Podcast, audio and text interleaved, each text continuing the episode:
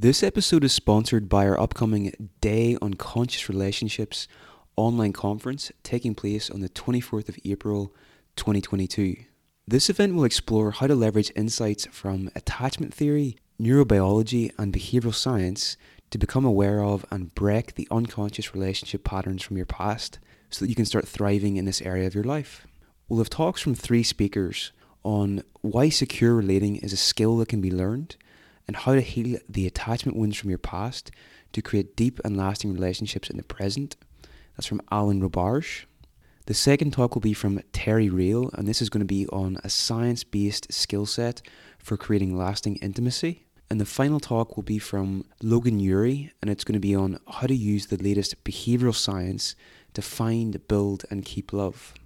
By attending live, you can interact with the speakers in the Q&A sessions, connect with like-minded participants during the conference, get CPD certification, and lifetime access to the recordings from the sessions. As a listener of this podcast, you can get a discount on your ticket if you go to bit.ly forward slash cr dash TWU and use the discount code POD when registering. That's P O D, all one word, when registering.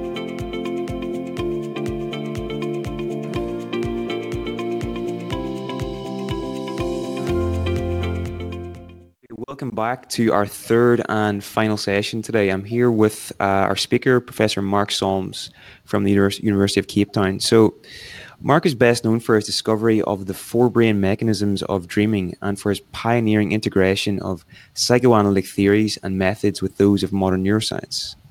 He holds the chair of neuropsychology at the University of Cape Town and Groote Schuur Hospital. His other positions have included honorary lecturer in neurosurgery at at St Bartholomew's and the Royal London London School of Medicine, director of the International Neuropsychoanalysis Centre in London, and director of the Arnold Pfeffer Centre for Neuropsychoanalysis at the New York Psychoanalytic Institute. Professor Solm's books include clinical studies in neuropsychoanalysis, the brain and the inner world, and most recently, Hidden Spring, A Journey to the Source of Consciousness, which was published earlier this year and which he's going to give a talk on today. So you can follow Mark on Twitter at Mark underscore Solms. And Mark, whenever you're ready, it's, it's great to have you here and just get started. Thank you. Thanks, Niall. It's great to be here. Um, I must say, I hadn't realized there were three sessions today, so I hope that you uh, you still have bandwidth for me. There you have my title, um, as Niall has just said. Um, and here's a here's a quotation from a, a very nice physicist named Paul Davies. Uh, but really, I could have quoted any any number of uh, natural scientists today. They all say much the same thing. Basically, that consciousness is the number one problem of science. Uh, Paul Davies goes further and says of existence even. Um, this all began our current uh, preoccupation with the problem of consciousness uh, with this paper published by David Chalmers in 1995, where he coined the term the hard problem. Uh, and I thought uh, we should begin by, by quoting Chalmers um, at a little bit of length. He says, It's undeniable that some organisms are subjects of experience, but the question of how it is that these systems are subjects of experience is perplexing. Why is it that when our cognitive systems engage in visual and auditory information processing, we have visual or auditory experience? The quality of deep blue, the sensation of middle C. How can we explain why there is something it is like to entertain a mental image or experience an emotion? It's widely agreed that we that experience arises from a physical basis, but we've no good explanation of how and why it so arises. So there you have the hard problem uh, uh, as formulated by David Chalmers. Um, Chalmers wasn't the first philosopher uh, to to ponder this thing, of course, but he draws heavily uh, on uh, Tom Nagel's paper from 1974, um, the, the, the, the, title of which was "What Is It Like to Be a Bat?" Um, and there, uh, Nagel uses that phrase of something that it is like, which is what what uh, Chalmers was was referring to a moment ago. Where, where, does this something it is likeness come from? Why is there something it is like to be um, an information processing system uh, like the brain? Uh, Nagel said, an organism has conscious mental states if and only if there is something that it is like to be that organism, something it's like for the organism.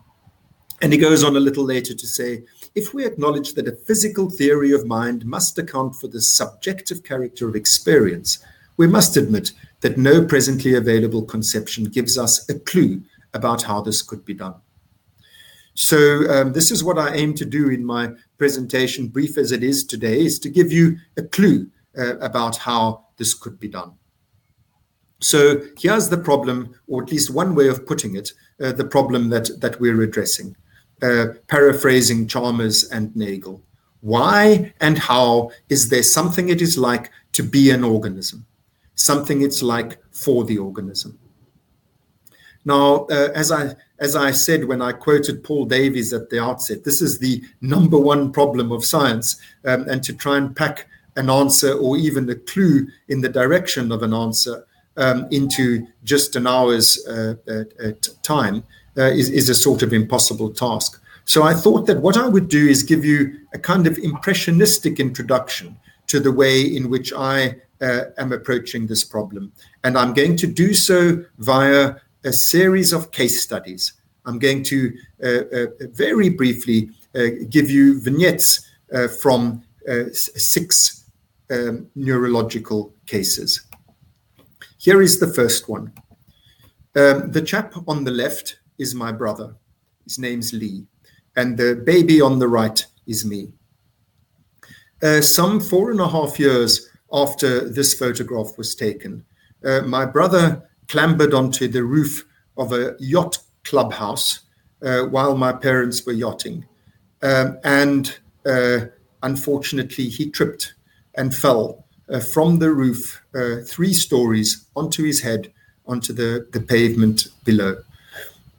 Uh, he sustained an intracerebral hemorrhage um, in, in the right frontal lobe uh, and also uh, as you can see on the scan here, the, the, the, site of the hemorrhage is circled. The arrows point to, um, to, to other areas of damage. He survived. Uh, uh, he was he was flown um, to uh, to a, a, a, a, major hospital um, where where he was well looked after. Um, he he came back home a few weeks later. He looked for all the world uh, like my same old brother uh, apart from the fact that he had to wear a helmet to protect his fractured skull. Uh, but he was not my same brother. He was a different person um, entirely. Uh, and it was the most uncanny experience uh, at the age of four and a half to, to uh, be confronted by this fact, which then became the central uh, um, preoccupation of my intellectual life. This fact that we are some, somehow our brains. Uh, the brain, the organ that was damaged in my brother's case, somehow embodied who he is, who he was. Um, and I'm, I'm pretty sure, although I didn't there and then decide I, I want to study uh, the brain, I'm pretty sure it's pretty obvious uh, that that is why uh, some 14 years later, uh, that's what I did. Um, and I trained in the field of neuropsychology. Um, neuropsychology, uh, uh, in when I trained, which was in uh, the, the, the mid 1980s, um, or at least that's when I qualified. Um, it, it, was uh, we, we, spoke of higher cortical functions. That was the domain of neuropsychology. Neurologists studied uh, the brain stem, uh, you know, bodily functions, uh, reflexes, uh, but the higher functions of the cortex was the domain of neuropsychologists. Um, and we learned all sorts of things about the functions of the cortex. Uh, I've, I've, put on the screen here one uh, example from roughly that time. There you see on the left in purple the visual cortex. Um, and on the right, you see an information flow chart of, of, how we understood things um, a few years after I qualified uh, how we understood, how well, in what detail we understood uh, how visual information processing um, proceeds uh, in the uh, cortex. What puzzled me, however, bearing in mind what it was that had motivated me um, albeit unconsciously, what had motivated me uh, to study neuropsychology, namely uh, the, the burning uh, need to understand how it can be that somehow uh, our very selves um, are bound up with uh, this bodily organ. Um, I was rather frustrated by what I was learning about these information flow charts. Uh, and I asked my professors, but where is the sentient subject of the mind, the subject that experiences um, all this information processing? Um, and around that time, uh, I read uh, this wonderful book by Oliver Sacks. In fact, I entered into a correspondence with him from the moment I read that book um, and until he died. We we we uh, it was clear we saw things the same way. What he wrote was neuropsychology, like classical neurology, aims to be entirely objective, and its great power and its advances come from just this. But a living creature, and especially a human being, is first and last active, a subject, not an object. It's precisely the subject, the living I, which is being excluded. Neuropsychology is admirable, but it excludes the psyche. It excludes the experiencing active living I. That, that sentence, neuropsychology, is admirable, but it excludes the psyche, captured exactly uh, my, my uh, disappointment uh, with the field um, that I was being introduced into. That book, by the way, was called A Leg to Stand On, published in 1984. And so, you know, I think that the way Chalmers put things um, about why is there something it is like to experience all this information processing, um, I, I, I, I get it. I understand where Chalmers is coming from. So here's Chalmers again to make the point. He says the easy problems are easy precisely because they concern the explanation of cognitive abilities and functions. To explain a cognitive function, and, and, and uh, we need only specify a mechanism uh, that can perform the function. By mechanism, uh, you know, he has in mind the sort of things I've just showed you about visual information processing. Says the methods of cognitive science are well suited for this sort of explanation, and so are well suited to the easy problems of consciousness. By contrast, the hard problem is hard precisely because it's not a problem about the performance of functions.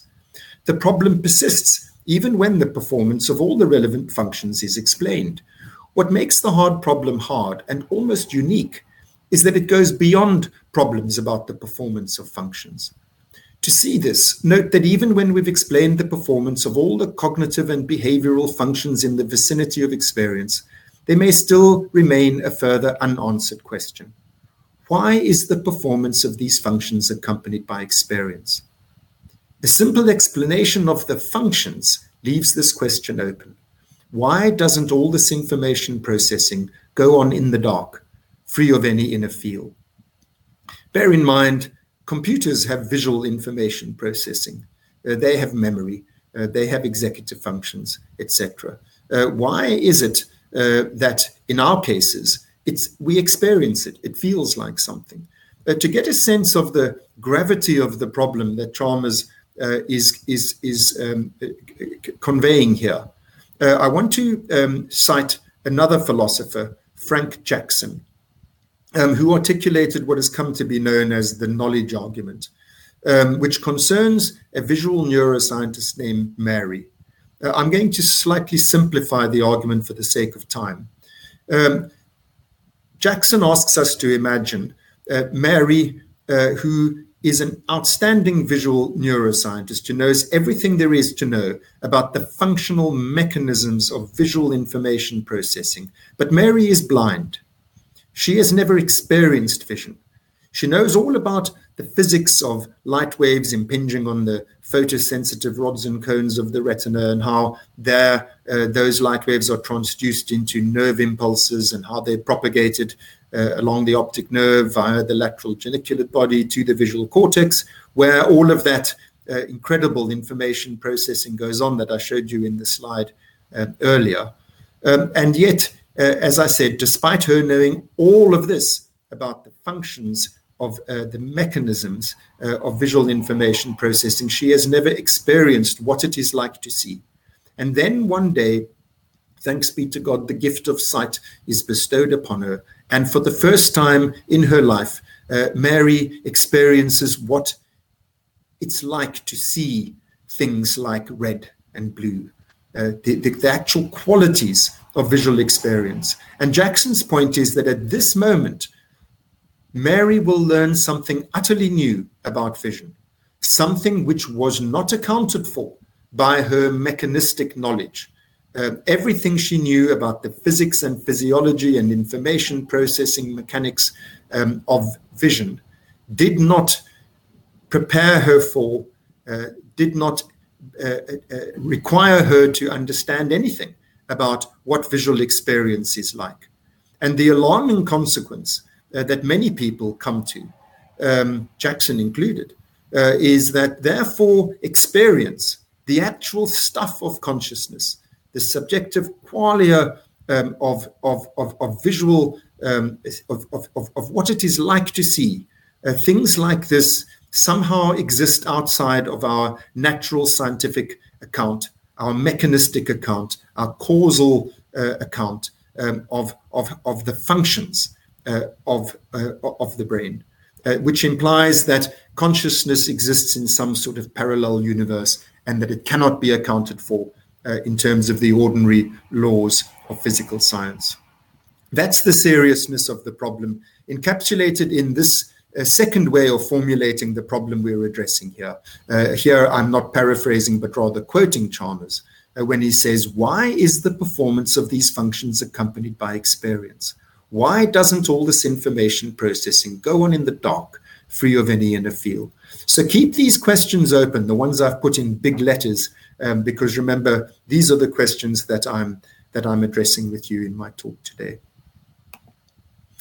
The problem is made uh, even more serious by the discovery in the decade following my qualification um, in 1985. Uh, by, by 1995, um, uh, Kihlstrom's, this is a famous review article. This is, uh, I could again cite any number of such articles, but his title says it all.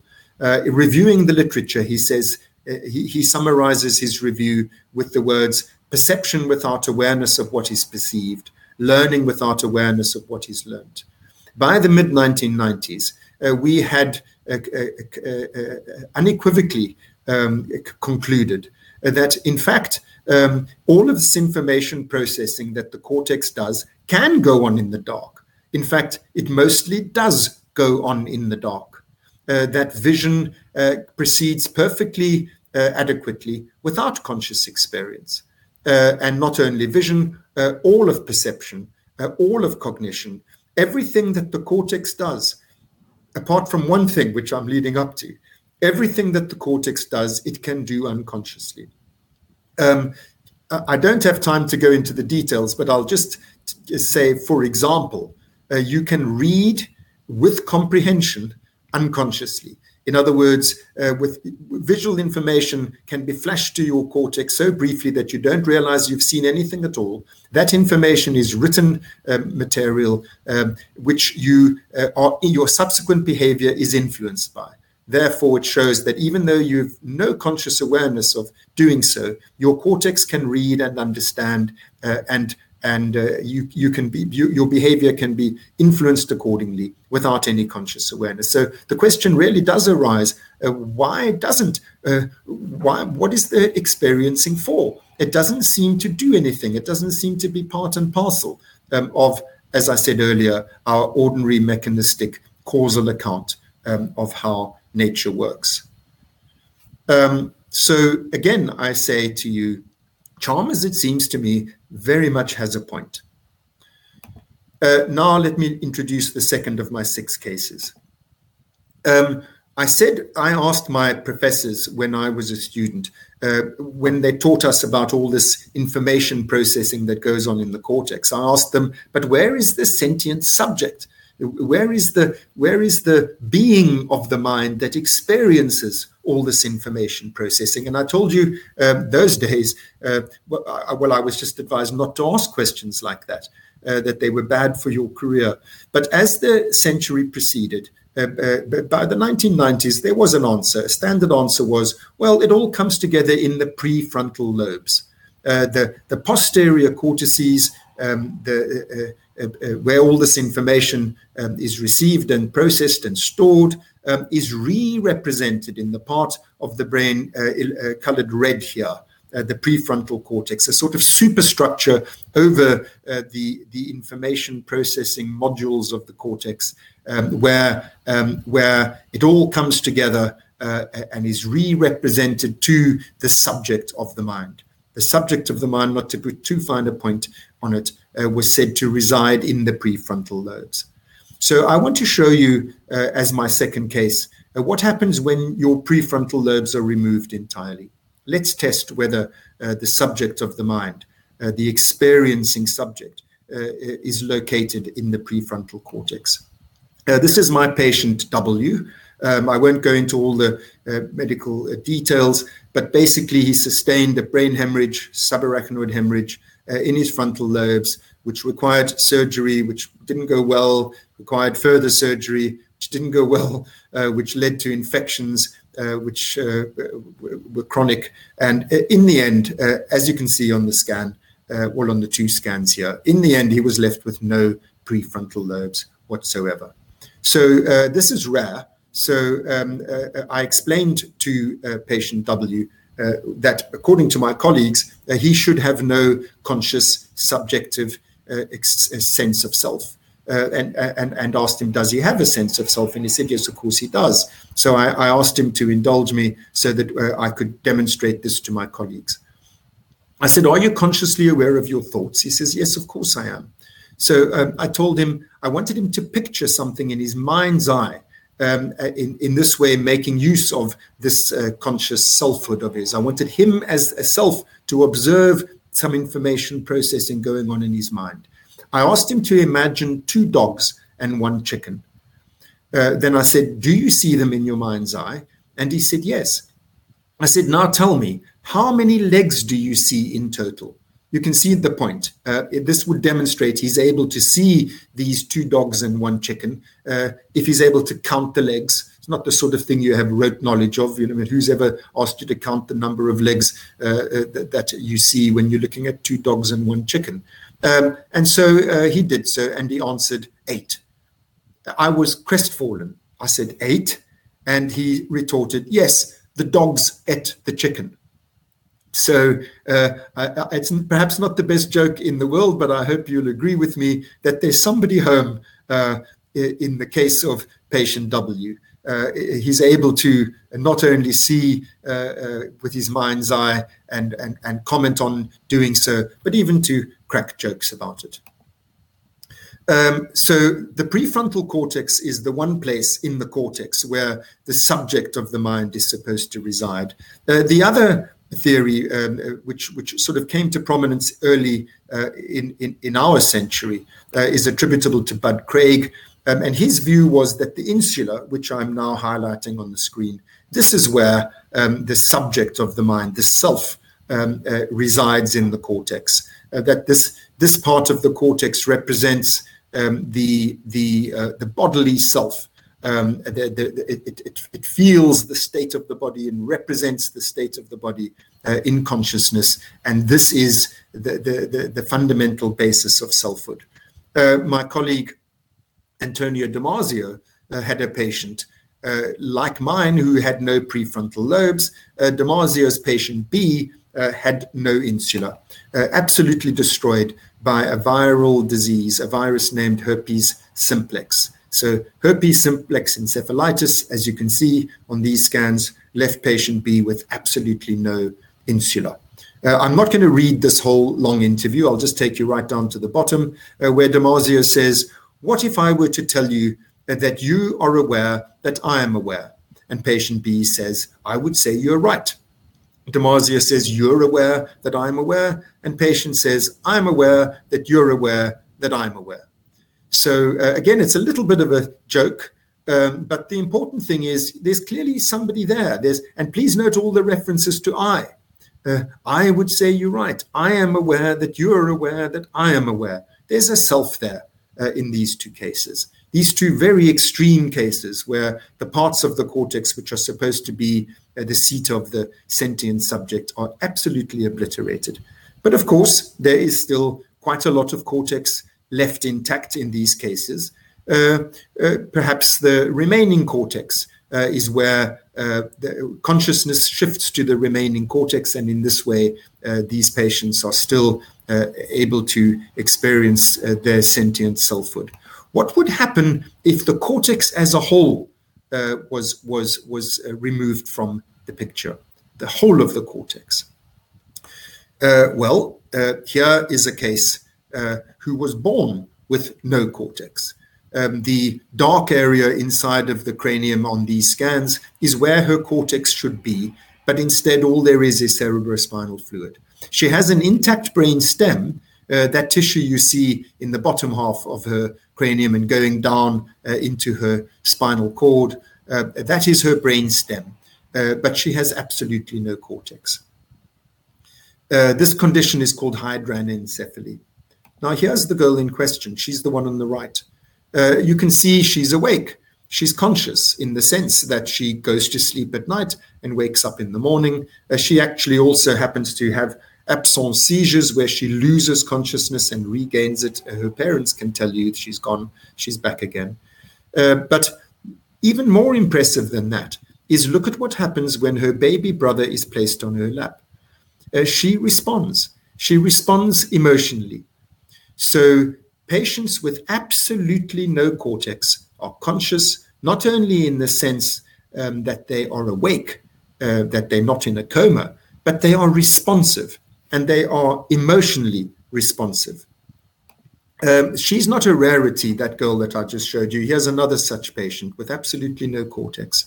Uh, these kids, uh, quite generally, uh, display the features that I've just told you about. Here's a summary by Bjorn Merker. I'm not going to read you the whole summary. Uh, he studied many of these children. Um, and the words I've highlighted show uh, that they are conscious, that they are responsive, emotionally responsive. And most important talk, of all uh, is this second last line, uh, where Merker observes that, that, that these emotional responses are situationally appropriate. So they show a wide range of emotional responses. They giggle, they laugh, they, they smile, uh, they fuss, they cry, uh, they show aversion, etc. And they do so uh, where you would have expected them to do so. In other words, if you tickle them, they giggle. If you frustrate them, uh, they arch their backs uh, and and, uh, uh and and express frustration uh, and and so on. So uh, this is a surprise. Um, you can remove large swathes of cortex. The patients say that they are conscious. you can remove cortex in its entirety uh, these patients can't say that they're conscious, but all the evidence suggests that they are. These kids, as I said, have absolutely no cortex. Um, now, uh, this area that's marked on the screen here in purple, in the brain stem, where the arrow points toward uh, these purple structures, um, they are called the reticular activating system. They were discovered some decades ago, and it was a great surprise to discover that damage to these structures leads to an absolute obliteration of consciousness, in sharp contrast to, as I've just show, showed you, in sharp contrast to what happens when you damage the cortex. So, uh, in the case of those two little girls that I showed you, they have absolutely no cortex and they're patently conscious. And yet, if you damage just two cubic millimeters of a part of the reticular activating system called the parabrachial region, reliably damage the size of a match head in this part of the brain, obliterates consciousness entirely. This is a coma specific region of the brain. So, um, uh, why have we been looking to the cortex uh, in our in our quest to find uh, the physical basis of consciousness? Uh, I've showed you that the cortex is able to perform all of its functions unconsciously. Uh, I've showed you that you can remove large swathes of cortex uh, and consciousness persists. Uh, and now I've showed you that the opposite applies to the brain stem. Uh, the reason why, when it was first discovered, the reticular activating system, uh, we didn't change our focus away from the cortex was because we, we made the mistaken assumption that the reticular activating system is merely a power supply. It's a sort of, you know, if you if you want to watch television, uh, you have to plug it in. That doesn't mean that the power source uh, at the wall socket is where television itself uh, is actually produced. It's just a necessary prerequisite that the television set, in order to do its te- televisual thing, uh, has to be powered up. That's what we thought the reticular activating system does. And that's why uh, the, the pictures I've just showed you of these little kids with no cortex is so terribly important. Uh, they do not only show a power supply. In other words, it's not, uh, we recognized since the reticular activating system was discovered that it powers up the cortex. Uh, it is this necessary prerequisite, it activates the cortex. But we thought the cortex was where the contents and the qualities of consciousness are generated, just as the television set itself uh, actually uh, c- conveys the images and the sounds, the programming. Uh, we don't expect the programming to be altered by, uh, if you interrupt the power supply, the whole thing switches off like a coma. Uh, but you can't change the content and the quality of the programming by manipulating uh, the power supply. And what I've just showed you uh, in the case of those kids is that their consciousness is not just a blank wakefulness, that their consciousness has a content uh, and it has a quality. And that content and quality is what we call affect, feelings, pleasant, pleasant and unpleasant feelings. And so it's not just a power supply. Uh, this, this font, the source, this necessary prerequisite for all cortical consciousness in the brainstem, has a content and a quality of its own. But how do we know that, that these kids experience anything at all? They look as if they do, but of course you can't tell. They can't report, as the other two patients I just showed you. Um, the, the patient with no prefrontal cortex and the patient with no insula, they told us they're still. There, there, there's something it is like to be them. Uh, but those little kids couldn't tell us because they have no cortex, and cortex is indeed responsible for language information processing. So it looks as if they're feeling something, they behave as if they're feeling something, but how can we know for sure? Uh, well, the way we answer questions like that in science is we look for multiple converging lines of evidence using different methodologies. So um, let's let's look at this question using some other methods. Here's case five. Uh, this is a patient who had Parkinson's disease, uh, no psychiatric history whatsoever, 65 years old. Um, and for the treatment of her Parkinson's disease, an electrode, a deep brain electrode, was placed in the part of the reticular activating system that I'm showing you on the screen now. Uh, it's called the substantia nigra. Actually, the the target of the electrode was a, was a region a few millimeters higher called the subthalamic nucleus but the electrode went a little too deeply accidentally. And when the stimulation was switched on, this is what happened. Within five seconds, she fell into a suicidal depression. This patient with no psychiatric history.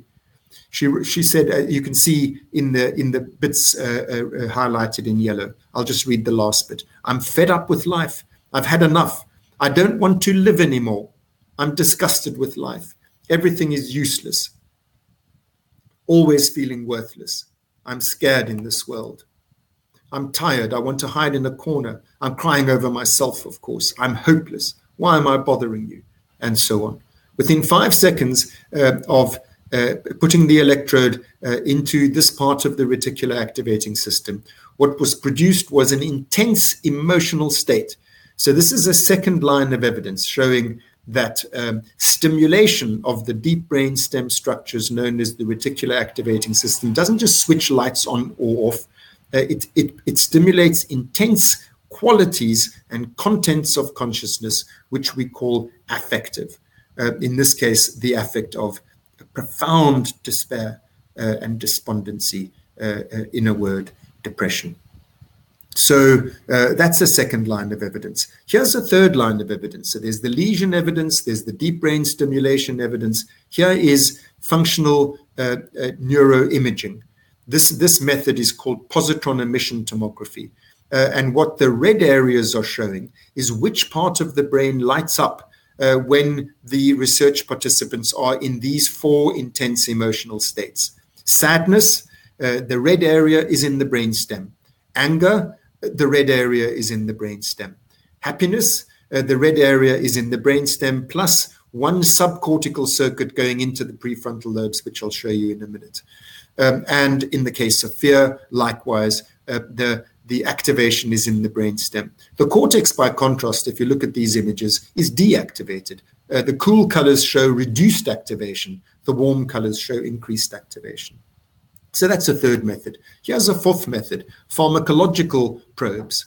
Um, the, the, the, the, drugs that uh, form the mainstay of um, our uh, uh, uh common and garden psychiatric medications, um, things like um, uh, antidepressants, uh, which increase serotonin.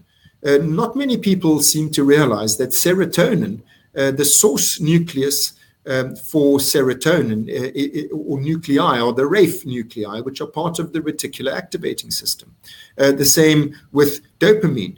Uh, so antidepressants act on the reticular activating system, antipsychotics act on the reticular activating system, and the same applies to noradrenaline. So some mainstream anti-anxiety drugs act on the reticular activating system. So lesion evidence, deep brain stimulation evidence, positron emission tomography evidence uh, and psychopharmacological evidence all converge on the conclusion that feelings are actually generated in the brainstem. Uh, that uh, it's not just that when the cortex is gone, it looks as if uh, these kids are still conscious in an affective sense of the word. but all of these other methods confirm that affective feeling states are generated not in the cortex but the brain stem. So this part of the brain, which uh, it's always been recognized since it was discovered, uh, is the is the foundation of consciousness. It's a necessary prerequisite for all other forms of consciousness because it activates the cortex. That's how the cortex, which otherwise does all its information processing unconsciously, becomes conscious by being modulated by these arousal um, states coming from the reticular activating system, we now know that I've just showed you the evidence for it, or at least I've just summarized it ever so briefly. Uh, we now know that that that that brainstem arousal uh, is actually the basic form of consciousness itself. Uh, that the, the foundational form of, of conscious experience is emotional and affective feeling. Now, here comes an interesting point. Sigmund Freud, uh, the discoverer of the unconscious, made this observation that it's surely of the essence of an emotion that we should be aware of it, that it should become known to consciousness. Thus, the possibility of the attribute of unconsciousness would be completely excluded as far as emotions, feelings, and affects are concerned. Now, uh, I know this is a controversial statement. Uh, I'm quoting it because even Freud, the, the first person to point out that uh, all of this cognition um, that has been the focus of our attempts to solve the hard problem of consciousness, all of the all of this stuff, this information processing contributed by the cortex, Freud was the first to observe that it can all go on in the dark that cognition is not only uh, can be unconscious, but for the most part is unconscious. As Kihlstrom's article, uh, review article that I showed you earlier, uh, uh, uh um, um, about perception and, and learning going on unconsciously uh, demonstrated. So even Freud, the discoverer of these facts, even he said, but feelings are different. unlike cognition, which can go on unconsciously, feelings cannot go on unconsciously. Um, I said I know it's controversial, uh, and that's why I've highlighted the word feelings. As some people say you can have unconscious emotions, you can have unconscious affects, but surely nobody could say you could have an unconscious feeling. I mean, how can you have a feeling that you don't feel? It wouldn't be a feeling if you didn't feel it. Uh, and this is not just a play on words, because remember, I've just showed you the evidence that the part of the brain that generates feelings is the part of the brain that generates consciousness itself.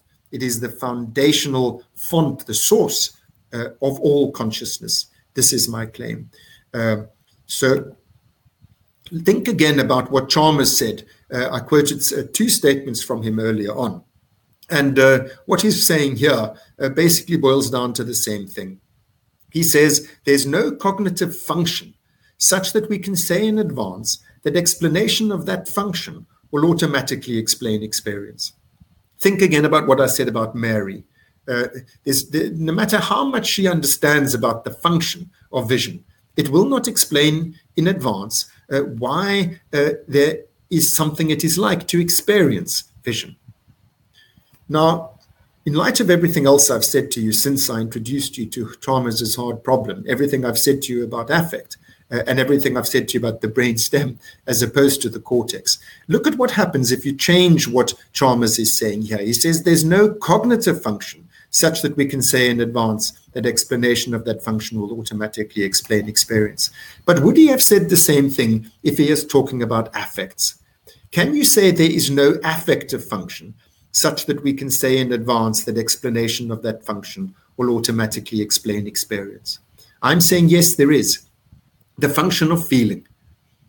If you give a mechanistic account uh, of, of, of, of how and why uh, uh, feeling functions, uh, then the, the, the account of the function of feeling would have to explain why feeling feels like something, because that's the whole point of feeling.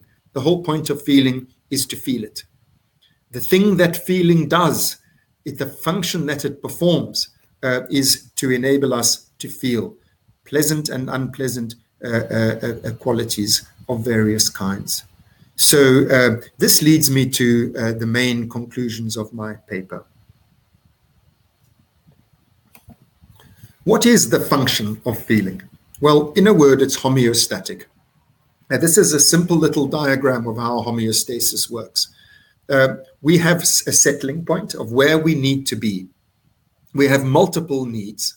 Um, for example, uh, in terms of uh, uh, energy supplies, uh, in terms of um, uh, temperature, uh, in terms of hydration, in terms of oxygen in relation to carbon dioxide and so on.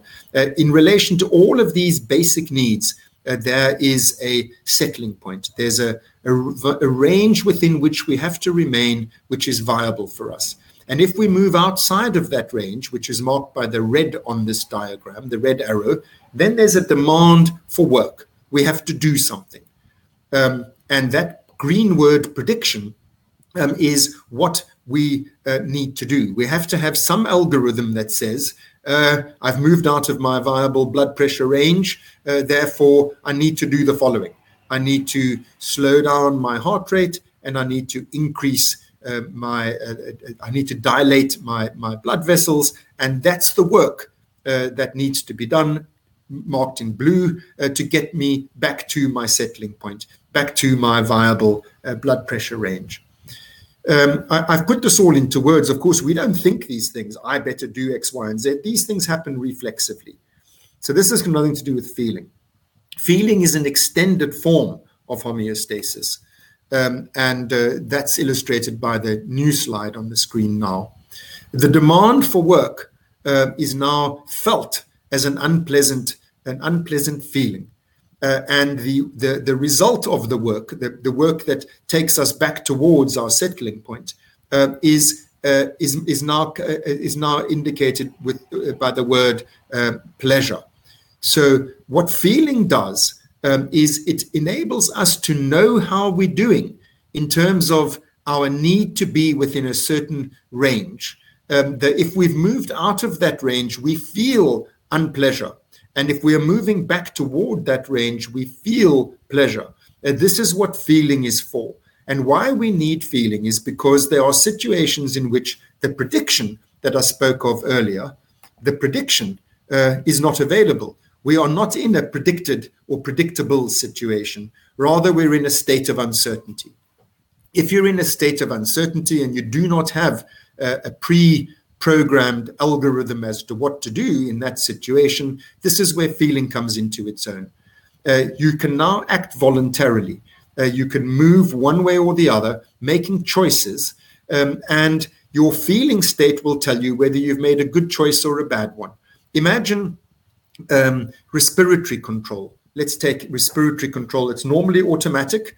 Uh, it functions unconsciously. You're not aware of your need to breathe. You just do so reflexively, uh, but that's because it's also predictable.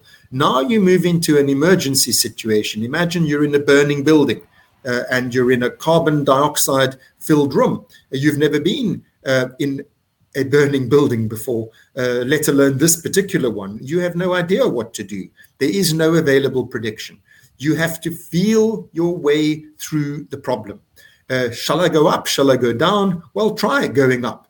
Um, if you go up, what you find is that the carbon dioxide levels increase.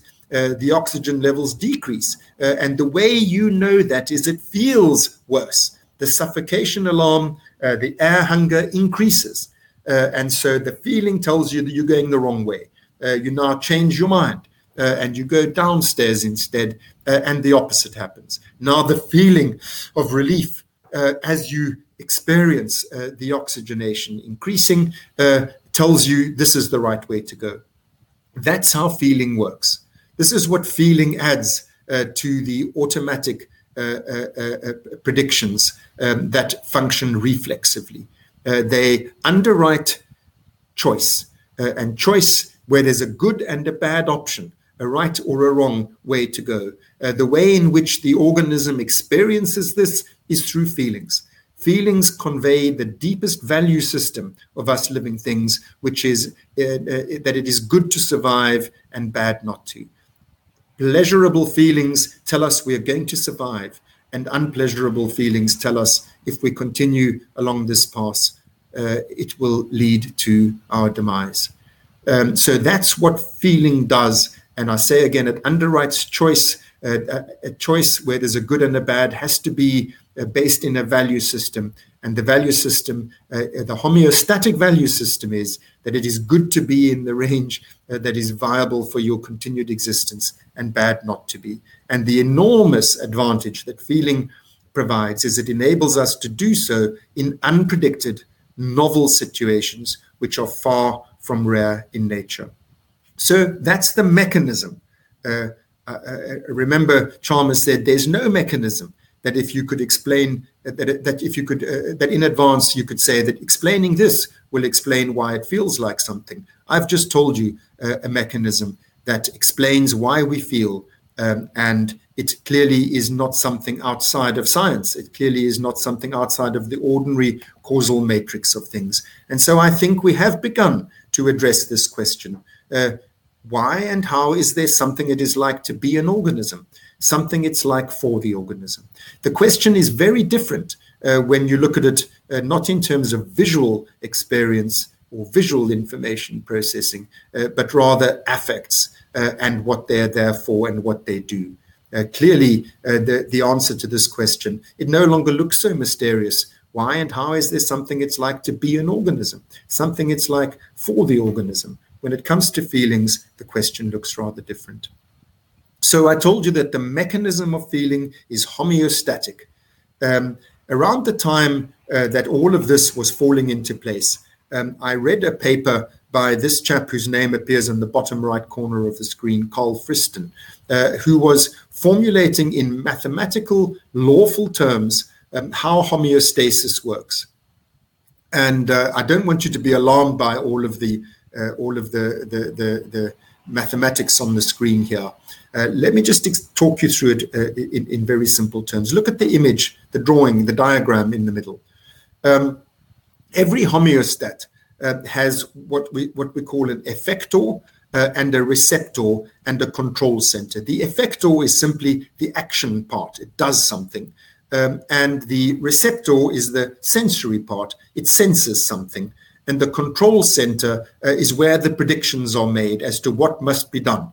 So you're sensing your temperature, your control center tells you what you must do, and then you do something through the effector uh, in order the work. Uh, you do that in order to bring you back to your predicted uh, viable uh, uh, thermodynamic range. Temperature, respiratory control, um, energy balance, hydration, all of those things I mentioned earlier. That's how it works. So the letter Q in the diagram, the internal states, that's where the control center is. This is where the predictions are, are executed, are generated.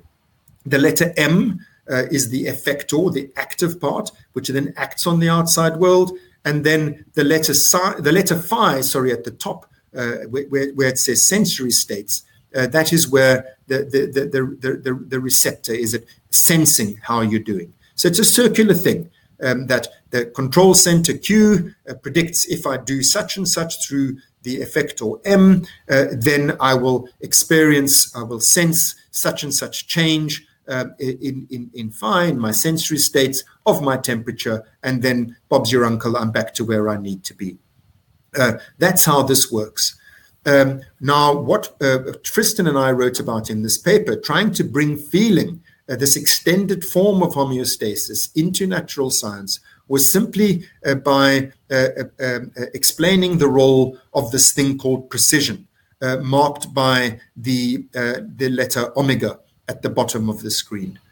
Um, and I'll now explain to you how that works. The the control center makes a prediction has a prediction that if I do such and such, then I will experience such and such change in my sensory state, and it'll bring me back to my viable bounds. Uh, what if it does not? If it does not, you register an error. That is what is that is what is indicated by the E in the diagram. I've now I've now explained all the terms. That is an error signal. And if there's an error signal, then you use the error to update your your predictive model uh, to, because clearly your prediction was in error. Uh, the the system thought the system predicted if I do such and such, then it will change my temperature range uh, in the desired uh, uh, uh, manner, and I will return to the sensory state that is viable for me. If that does not happen, the error signal changes the predictive model, which now generates a new prediction which takes account of the error.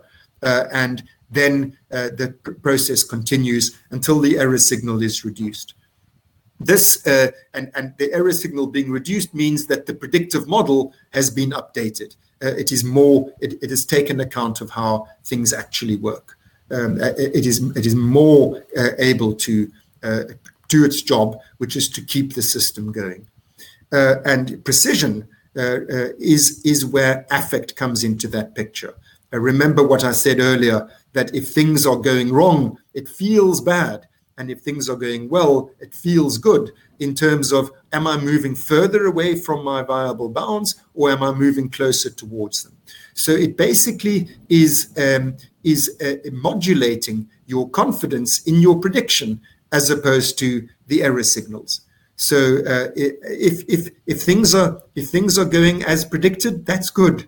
Um, you have increasing confidence in your predictions uh, if things, if uncertainty prevails, that's bad. Uh, and you have decreasing uh, confidence in your predictions and increasing confidence in the error signals. And this is how feeling um, uh, um, uh, modulates the updating of the predictive model and learning from experience. Uh, think of what I said earlier about uh, uh, being in a burning building. You've never been in that situation before. Once you have, uh, and you've learned how to survive in it through feeling your way through the problem in the way that I explained, uh, the next time uh, you, you will have predictions as to how. how to survive in that situation. So, this is how the predictive model is updated on the basis of error signals and error signals have everything to do with feelings in the re- in the way I've just described uh, errors, that is to say, bad predictions, that is to say, moving further away from your viable bounds, just is bad for you. And feelings tell you uh, so that you can change uh, attack uh, uh, uh, here and now. and in this way, save lives, save your life, which is rather important. So, to, to put flesh onto those theoretical bones in the last eight minutes of my presentation, um, let me try to pack in one further case. Uh, this is case six. This is a man um, who um, is Mr. S, um, and he had a tumor in the area you can see uh, on the scan. Um, it was a, a, olfactory sheath meningioma pushing on his. Um, uh, well, I won't go into all the details. The point is, this tumor needed to be removed, and it was. Uh, but unfortunately, in the process, there was a hemorrhage, uh, and the, the, the uh, an artery supplying the basal forebrain nuclei uh, marked on the screen now. Um, uh, that, that artery was was accidentally taken, uh, and uh, he bled into that region. And as a result, uh, he woke up despite having had the tumor successfully removed. Uh, he now had damaged basal forebrain nuclei, which which which put him in what is called a confabulatory amnesic state. That is to say, he was no longer able to remember from one minute to the next uh, what was what had happened. Um, and uh, the, that, that's the amnesia. The confabulatory part of it is he also didn't realize that he didn't know what had happened. He thought he did know what had happened, and he was drawing up memories which were, in fact, uh, not veridical. Um, he had false uh, beliefs about what had just happened. So he was confabulating. He was telling himself uh, uh, quasi delusional stories about what had just happened. So I tried to treat this patient I saw him uh, every day, six days a week, same time, same place, um, in in my outpatient clinic. Uh, it was here in London, uh, and um, every day he didn't know who I was, didn't know he'd met me before uh, because of his amnesia and because of his confabulations. He thought he did know who I was and that he had met me before, but he thought um, that I was somebody other than who I really am. So he frequently thought I was a fellow engineer. He was an electronic engineer. He thought I too was an engineer. We were working on some problem together. Or he thought that I was a client of his, bringing some engineering uh, problem to him to resolve. Uh, he also frequently thought we were schoolmates together. Um, that we were on the same rugby team, that we had just played a game, we were having a beer. Well, I suppose it would have been university mates. Um, and he also thought that we were on the same rowing team. So these were the sorts of things he imagined. Um, uh, he, he thought he knew me uh, from these contexts. On the 10th session, um, which is the one I'm going to report to you, uh, I went to the waiting room to fetch him, uh, and he touched this huge craniotomy scar on his head and said, Hi, doc. So this was progress. For the first time uh, uh, in, in, in the 10 sessions I'd seen him, he was associating me with the wound on his head, and I was now called doc. so uh, it, it, seemed as if there were the, there was the beginnings uh, of, a, of an awareness uh, as to what, what what was going on, who I am, what had happened to him. Uh, now, I'm going to report to you what happened in the, the that session. Uh, but before I do so, I want you to I want to pause for a moment and ask you to imagine that you are Mr. S. How would you feel? Uh, you suddenly realize something's happened to your head. You've got a huge scar. Uh, across your skull. Uh, and uh, you can't remember what's happened a few minutes ago. And you don't know where you are. And who is this guy? he seems to be a doctor. I wonder, was he the doctor who did this operation on my head, which seems to have ended so badly? Just, just sort of imagine that you were him. This is the part uh, of the story that we uh, in the neurological sciences tend to neglect the subjective feeling state of our patients. Um, I want to tell you just two more things about this patient. He had had two other operations in the past. Uh, one was a, a, a, small operation on his heart. He had an arrhythmia which was successfully treated uh, with a pacemaker. The other was he had terrible problems with his teeth, and he had eventually had had the the, the problem successfully uh, uh treated by the the, the uh, surgical implantation of these uh, you know these dental implants. So that comes up in the session. I'm just going to read you the first few minutes of the session, actually, probably just a couple of minutes. I said to him as we enter my consulting room and we sat down, I said, You touched your head when we met in the waiting room. I was trying to keep that, that insight, that glimmer of insight going. And he said, I think the problem is that a cartridge is missing. We must, we, we just need the specs. What was it? A C49? Should we order it? So I said to him, What does a C49 cartridge do? He says memory. It's a memory cartridge, a memory implant. But I never really understood it. In fact, I haven't used it for a good five or six months now. By the way, the operation was 10 months previously. He says, I haven't used it for a good five or six months now. It seems we don't really need it. It was all chopped away by a doctor. What's his name? Dr. Solms, I think. But it seems I don't really need it. The implants work fine. By the way, I was not the surgeon. Um, the, the, the, this is a mix up of his. He says, I say to him, You're aware that something's wrong with your memory, but, and he interrupts me. He says, Yes, it's not working 100%, but we don't really need it. It was just missing a few beats. The analysis showed there was some C or CO9 missing. Denise, his wife. Denise brought me here to see a doctor. What's his name again? Dr. Solms or something. And he did one of those heart transplant things and now it's working fine, never misses a beat. So I say to him, which was my attempt, genuine attempt to interpret what was going on. I said, You're aware that something's amiss, some memories are missing, and of course that's worrying. You hope I can fix it, like those other doctors fixed the problems with your teeth and your heart. but you want it so much that you're having difficulty accepting it's not fixed already. So he says, Oh, I see, yes, it's not working 100%. Touches his head. He said, I got knocked on the head, went off the field for a few minutes, but it's fine now. I suppose I shouldn't go back on. But you know me, I don't like going down. So I asked Tim Noakes, who's a famous sports physician. He said, So I asked Tim Noakes because I've got the insurance, you know, so why not use it? And he said, Sorry, so why not use it? Why not go to the best? And he said, Fine, play on. So I'll break off the. Um, I hope that you can see uh, the role of feelings in all of this. Um, he knows something has happened to his head. He knows there's been an operation. He knows something has happened to his memory, but he keeps changing it so that yes, something's missing, something to do with memory, but you just need to order it. You can just buy another one. Or, you know, well, actually, you don't even need it. Turns out you don't need this memory cartridge. And yeah, I've had an operation, but it's fine. Never misses a beat. He confuses the operation to his brain uh, with these other operations. The implants work fine.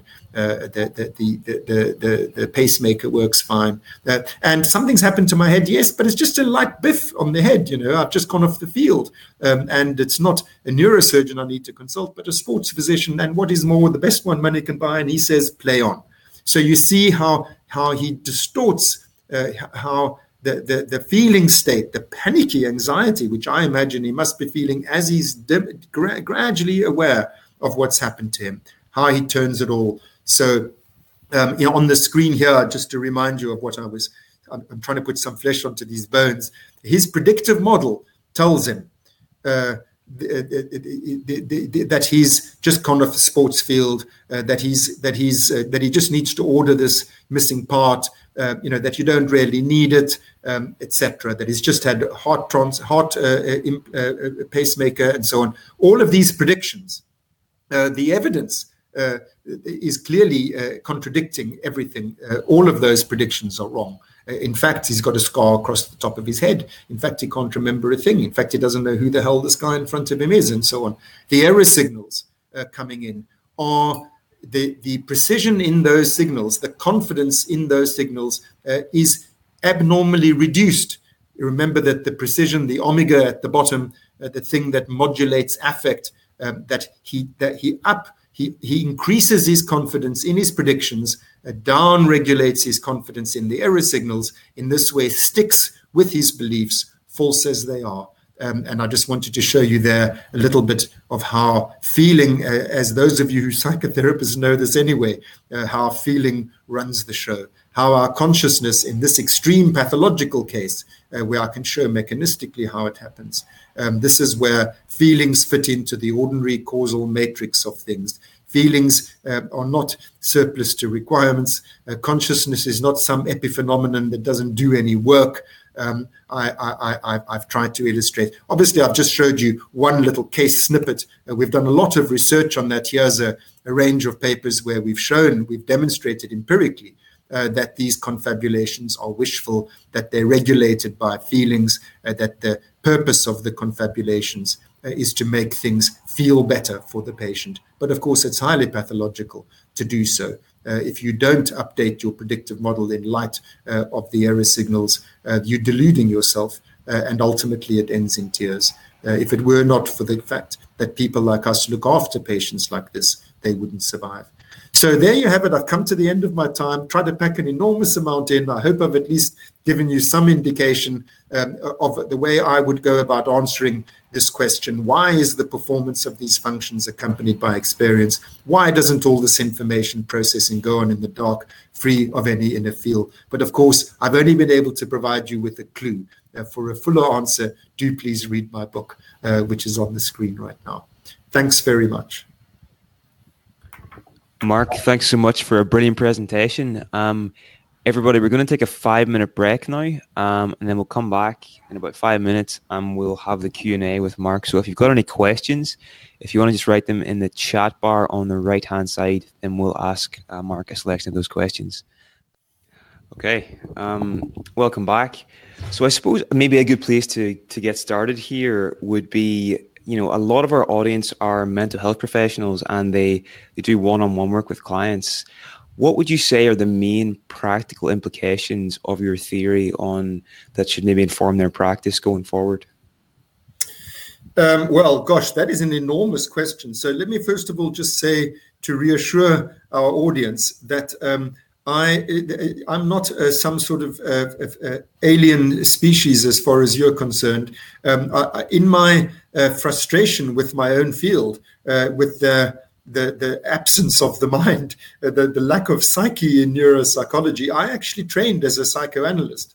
Um, uh, uh, in the in the late 80s and early 90s. So I'm I'm very familiar with the psychotherapeutic um, world, but it's it's a very big question, you know. In terms, so, so the the the, obvi- the obvious uh, take home message is, you know, feelings are what matters. Um, that in order to understand uh, whether things are going badly or well for a patient, you know, use feelings as your as your um, uh, uh, thermometer, as it were. But of course, as I said, that's not telling you something you don't know. It is telling something that to my colleagues, my neuroscientific colleagues, that they don't know.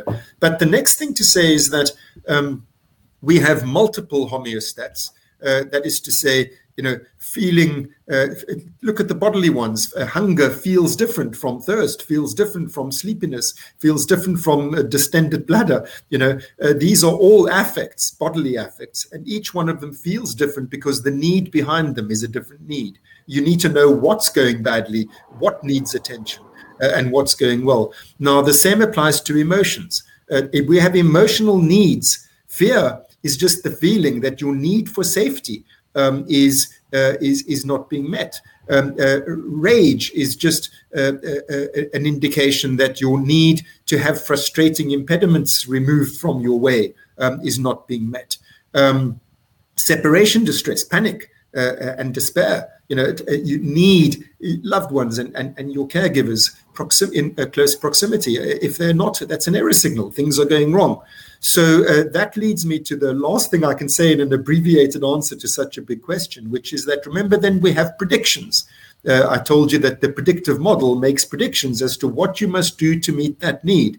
I say if a feeling, if a patient is suffering from a particular type of feeling, it means there's a particular emotional need that's not being met, which means that their predictions as to how to meet that need uh, are uh, are not hitting the mark. Uh, so the main task, if I may put it absolutely simplistically, uh, the main task of psychotherapy is to help our patients to find better predictions as to how to meet uh, the emotional needs which are not being met as indexed by the feelings that they suffer from. I hope that begins to indicate my way of thinking about that. Uh, that's a that's a great answer. You've just sort of condensed the field of psychotherapy and the the 500 different approaches down to one one sentence. So I, I like that. Um, okay, we've got one here from Janet. Um, should a carer for a person who's confabulating support the confabulation, or is it better to try to increase the relationship with objective reality? Because well, this might cause them to be more upset. Yes, yes. So, I mean, as you can see from the research that I uh, uh quickly um, flashed on the screen toward the end of my presentation. This is something that I am very interested in. Um, uh, in a nutshell, uh, let, let me say two things. First of all, um, it makes a big difference to understand what the mechanism of confabulation is. If you if you understand that these are not just random errors that the patient is generating, that they are tendentious, they're motivated, the patient is trying, and our evidence, our, uh, our studies show this, the patient is trying to redraw reality uh, so as to make themselves feel better. Uh, in, in, other words, they're kidding themselves. Uh, in the short term, it feels better uh, to deny um, the, the, the, terrible predicament that they're in. Um, and this is the mechanism underpinning uh, confabulation. So, understanding that that's the mechanism informs what you do about it. Uh, so you have to take account of the feelings and of the emotional uh, job that the confabulation is doing. And the approach that we take is the one that I illustrated ever so badly in that little snippet, because obviously, when you do things badly, it's, it, it, it's clearer uh, what goes wrong. Um, the, the, the confronting the patient in that way doesn't help. But understanding that what they're trying to do is to manage terrible anxieties and, and, and, and, and, and, and, guiding them accordingly. Uh, that, that's, the me- that's the method that we found works. So that's the first of the two things I want to say in response to this question. The other thing I want to say is that the basic ethic uh, underpinning that that uh, work um, is that it's always better, not only for these patients but for all patients. It's always better to face the facts, uh, especially the unwelcome facts.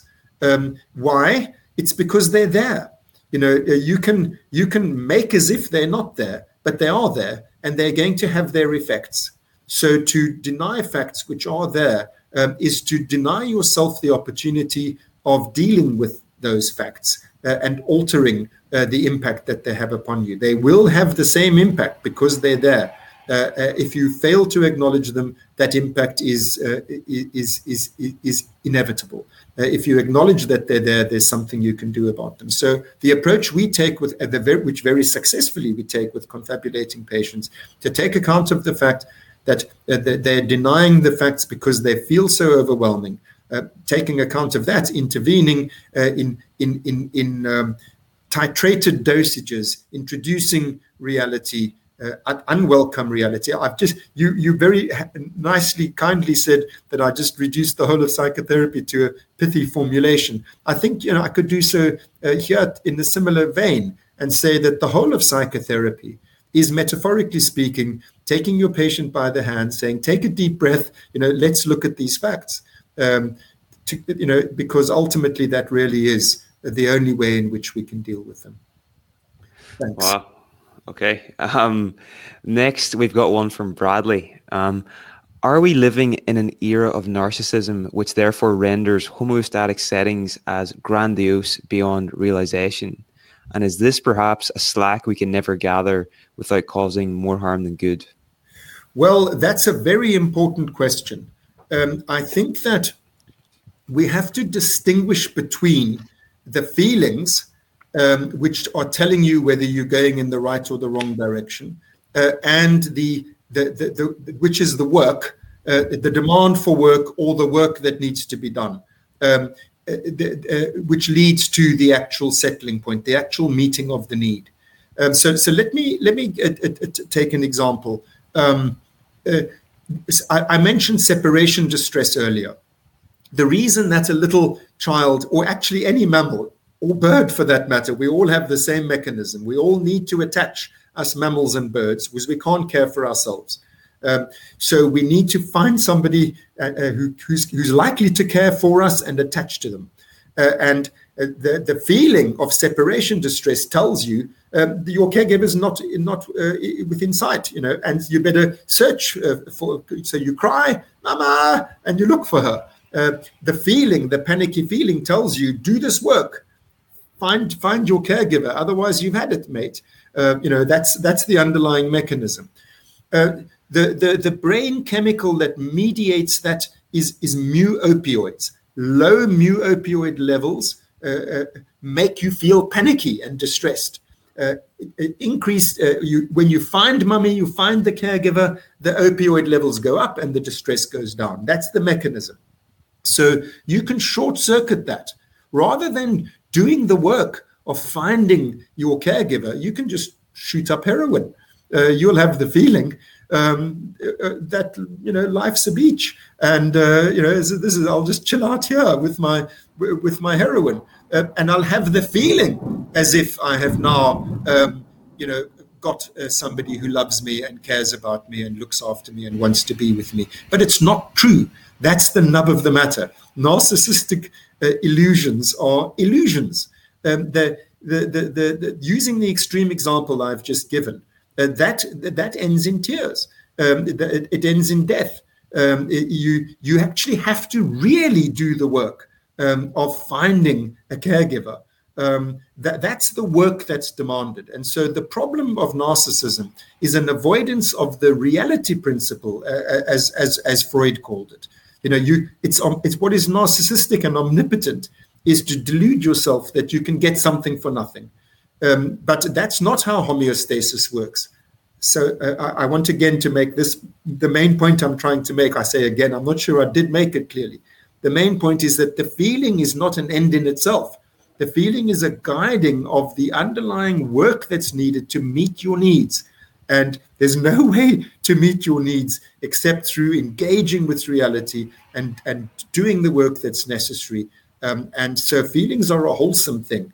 Uh, but like anything else, they can be hijacked and short circuited. Uh, and that is a that is a slippery slope.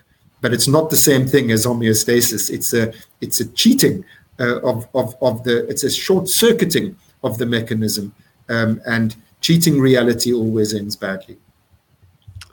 Um, those are some wise words, Mark. Thank you very much. Um, our next question here from Sam. I suppose it's in a similar similar ballpark. Um, if these homeostasis circuits are pleasure-seeking, feeling-wise, then isn't this overall detrimental, given that so much damaging behavior in our culture is pleasure-seeking and instant gratification, rather than seeking the discomfort of working towards long-term health-seeking goals?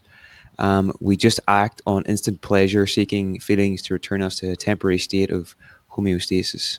Yeah, so uh, you're right. It's the same question uh, in, a, in a different uh, form. Uh, and so my answer would be the same. Let me just emphasize a different part of what I was saying. You must remember that pleasurable feelings are not the goal. The goal is satiation. The goal is actually meeting the underlying need.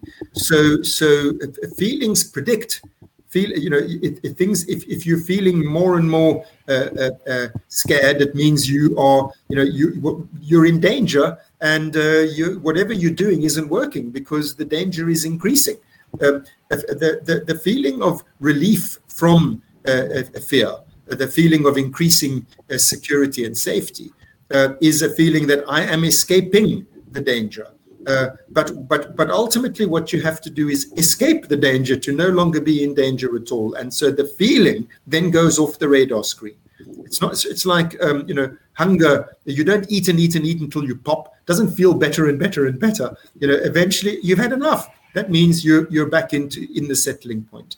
So feelings are not the. We're not looking for pleasure. Uh, it's, it's, pleasure tells us what we're doing uh, is heading in the right direction. Uh, but it's only once you've actually met the need that you that you reach satiation. Uh, and that this compulsive driven quality that that you uh, uh, I think you said Sam was his or her name is alluding to um, it, it, it disappears. So the mechanism of homeostasis is not to be this. the aim of it is satiation, which is the meeting of the underlying need. Uh, it's not a thrill seeking, pleasure seeking, uh, quick fix mechanism by any means. It is the fundamental mechanism whereby all living things stay alive. Uh, all, even plants, you know, homeostasis. Homeostasis is uh, is a profoundly wholesome and good thing. It's got nothing to do with narcissism. Okay, okay. Um, next one's from Donna. Don asks, what is happening in the brain when a person continues to repeat self-harmful acts which prevent them from achieving homeostasis and which threaten their survival? Um, well, uh, again, these are big. When any any question that has to do with psychiatry or psychopathology, you know, you, you're a, you're a mug if you try and answer it in a few sentences. Um, so so I'll be a mug and try and answer it in a few sentences because in this format, you know, what, what choice does one have? But so, so let me just distill it down to its its absolute essence. Remember what I said um, that we we need to meet these needs. We all of us absolutely are required to meet our emotional needs. Uh, there's no there's no choice in the matter. Um, uh, uh, and and little children have every bit uh, as big needs as you and I do. You know, we're born with these emotional needs. Um, and we have, we, but when we're children, we, we're not very well equipped at, to, at meeting them because we're small, we're ignorant of the ways of the world, we're dependent. Um, you know, it, it, so so when you lay down your first predictions, remember this whole thing is about a predictive model of how to meet our needs in the world. The great task of life is to formulate predictions as to how to meet uh, our our needs, both bodily and emotional ones. The formative predictions are laid down when we're less well equipped, least well equipped uh, to, to to do so. So we lay down many predictions in childhood, uh, which are not the best. Uh, and then they become automatized. And there's a whole long story as to why and how it happens that they become automatized. But in a nutshell, uh, I'm speaking of the best solutions a child can come up with uh, which then become automatized, are not the best solutions you might be able to come up with if you can rethink things later on when you're no longer in the position that you were in when you were little. We're not all of us in, born into the best of circumstances. So if you, for example, uh, you, you you need a care, somebody to love you and look after you, um, your caregiver is is distracted, has got other things on her plate. Uh, you know, it's, it's, you're not the only problem in in in in in, in her life, um, and the only way you get her attention is to is to injure yourself or for things to go badly wrong. Uh, there's a you, you learn by chance when things go catastrophically wrong. Then you get mum's attention. So your prediction becomes well in order to in order to get the attention i crave um, I, you know let me damage myself um, and that's the best you can do, perhaps, in those circumstances. And this becomes your go to solution. Remember, I told you I have to be overly simplistic. I'm trying to give you the basic principle. The principle is the child then lays down a prediction like that, something like that. Um, and the task of the psychotherapist is to identify you're doing this thing over and over again. Um, why? It's meant to achieve something, it's meant to meet this need. And spot the mistake, it's not meeting that need. So perhaps you're wanting to rethink uh, how you go about meeting that need. That's the kind of basic framework within which uh, I would begin to address questions about uh, self harming behaviors. It is a prediction um, which needs to be uh, rethought, a prediction as to how an emotional need can be met, which once per- perhaps in desperation was the best you could come up with uh, but uh, now um, in, in, in different circumstances and with the help of a psychotherapist and the, and all that goes with the, uh, that therapeutic environment, uh, thinking up, uh, thinking your way through, feeling your way through the problem, and coming up with better solutions. hundred percent. So it it sounds like we develop these strategies to, that we think are going to meet our needs from a very very young age because we don't really know any better. And at the time these we think they're adaptive but as we continue to do them later in life they increasingly become maladaptive. And the job of a psychotherapist then is to find more adaptive ways to meet that need in a, in a way that's going to lead to long-term health and, and well-being. Is that fair to say I mean, in a nutshell, that's correct what you've just said. I, I, told you about automatization, and I said there's a long story there that there's no time to go into. I'll just say one thing about that story, uh, which is that our memory systems. Remember, memory memory is memories are about the past, but they're for the future. Memories are for prediction on the basis of past experience uh, of what happened. Um, when I find myself in such a situation again in future, what shall I do? So memories are about the past, but they're for the future. Memories are basically for prediction. So um, the memory systems of the brain, they're two very broad categories. Uh, the one we call non-declarative, uh, which is unconscious memories, which are absolutely automatized. And the other we call declarative, which are predictions that can be brought back to mind uh, and revised. De- declarative just means can be can be thought about. Uh, non-declarative means can't be thought about, can only be enacted. Uh, the, the non-declarative predictions, we act them, we do them, we don't think them and remember them. So uh, wh- why I'm saying all of that is that in the first two to three years of life, the declarative memory systems are not matured. So all of the predictions you laid down in the first two to three years are of the non-declarative type. Uh, many others are automatized after your first two to three years, but I'm just giving this one sort of point of entry into the into our understanding of these different uh, predictive systems. And things like your attachment uh, your first uh, and formative attachment is made in the first six months which is well below two to three years. So you know that's a, a, pivotal example of, of how we come up with the best solutions we can at that time. Even if we could come up with better ones later the solutions are no longer in the form of thoughts that we can think and, and reflect upon. They're in the form of, of predictions which we enact. Um, and that's a very important part of how psychopathology arises. Very interesting. Um, we've only got a couple of minutes left, Mark. Uh, maybe just one more question uh, panpsychism is making a lot of waves in consciousness studies at the minute. I'm just curious about your thoughts on, on that theory of consciousness. Okay, so for those members of the audience who are not familiar with the term, panpsychism basically is the claim that everything is conscious. Uh, that it, it, may not be to an equal degree, uh, but but but the all all uh, physical matter has a subjective experiential side to it. That's panpsychism, um, and my view is not a panpsychist view. Um, in my book, what I try to explain is what kind of system.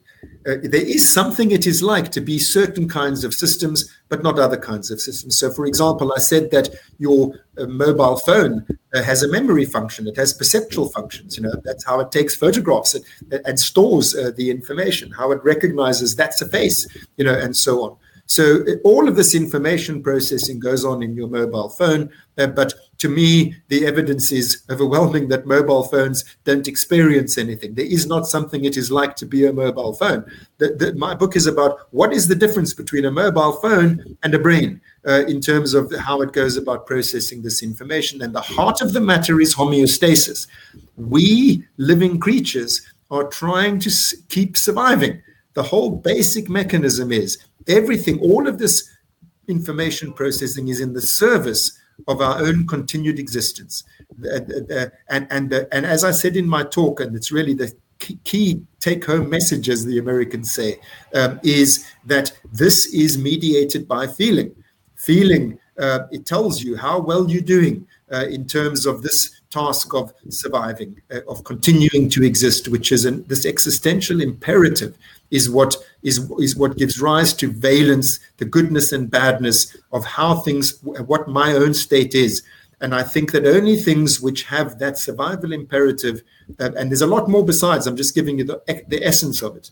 Uh, that feelings arise from uh, uh, the system knowing its own state, uh, a, a, system which has a value system uh, which which values its own continued existence.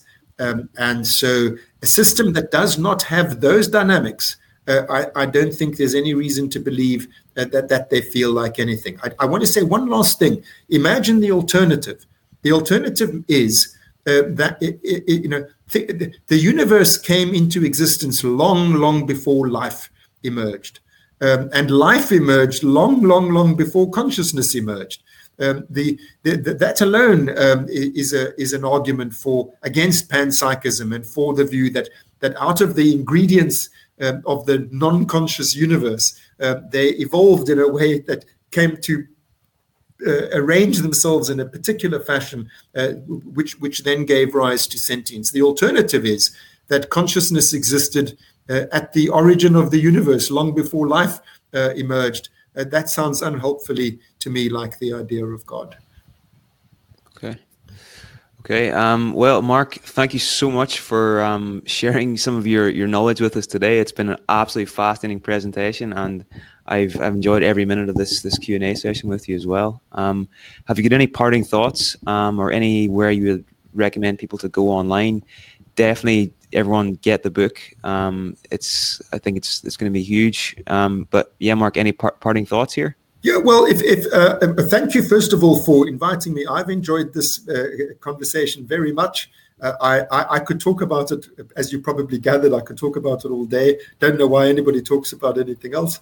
Um, but uh, the uh, uh, uh, if you're wanting to stay in touch with the, the, the sort of thing that uh, I'm doing, then follow me on Twitter. I'm not on Facebook. I only have my son and daughter and about two other people on Facebook. But on Twitter, Niall gave my handle at Mark underscore Solms. Uh, and uh, we, we can keep in touch that way. Thanks so much for having me. Fantastic, Mark. Okay, enjoy the rest of your weekend. And you too. Thanks everybody for tuning in, and huge thank you to Sinead for helping out with customer support again today as well. Um, I'll see you guys all soon. Bye. This episode is sponsored by our upcoming Day on Conscious Relationships online conference taking place on the 24th of April 2022. This event will explore how to leverage insights from attachment theory, neurobiology, and behavioral science to become aware of and break the unconscious relationship patterns from your past so that you can start thriving in this area of your life. We'll have talks from three speakers on why secure relating is a skill that can be learned and how to heal the attachment wounds from your past to create deep and lasting relationships in the present that's from Alan Robarge.